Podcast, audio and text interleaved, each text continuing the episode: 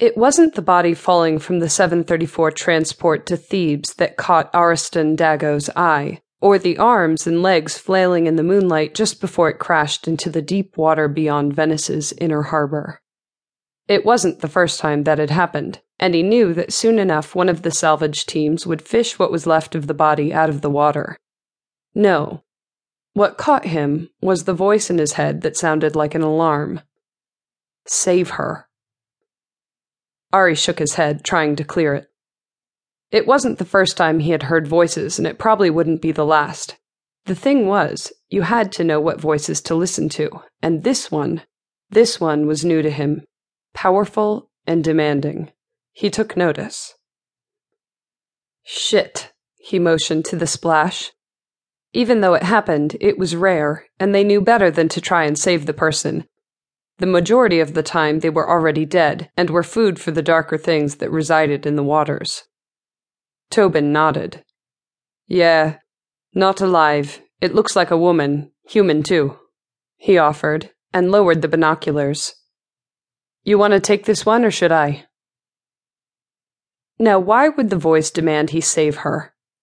It bore looking into, especially since he knew without a doubt it wasn't that bitch Calendula's voice urging him into some sort of ambush.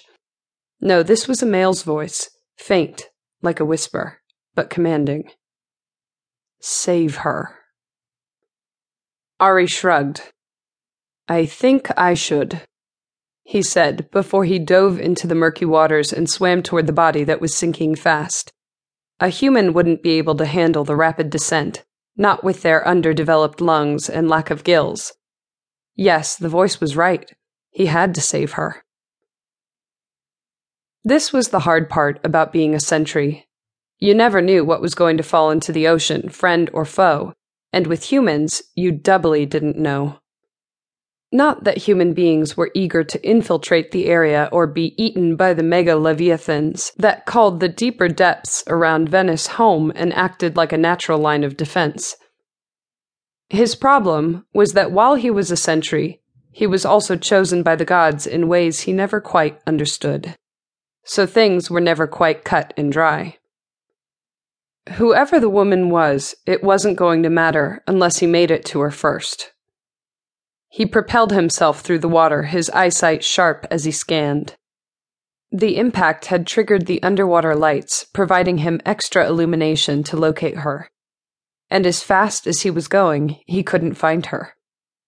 He scanned again, darting his eyes from the large strands of seaweed that rose from the depths. Nothing.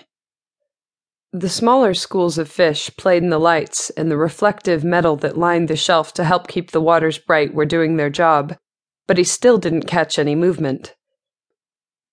It was then that he saw her rapidly descending form, almost out of sight of the lights. Once she crossed the lower threshold, if the pressure didn't kill her, she would wish it had. The lights did more than help the sentries see. It kept the monsters that prowled these waters at bay. I see her. Shit, something is strapped to her. Bomb? Tobin asked mentally. Don't think so. It looks like a keystone or some sort of weight. Someone is trying to kill her. Grab her. A reported death in our waters would fuck everything up. If we have to, dispose of the body. You know what this will do to us otherwise. Ari did know. His people were already having issues, they didn't need more. He dove, calling on all of his reserves of strength. He had one shot to get under her and catch her before they did. Otherwise, it was going to be one fucker of a day.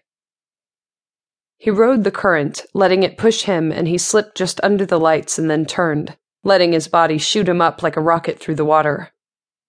He felt the disturbance before he saw the threat and hauled ass, determined to get to the girl.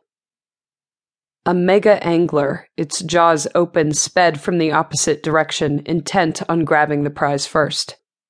Ari was not going to lose to a goddamn fish and pressed off, getting ready for battle, knowing full well it was going to be a close call on two levels. And he didn't have anything that would handle the fucking coming for them.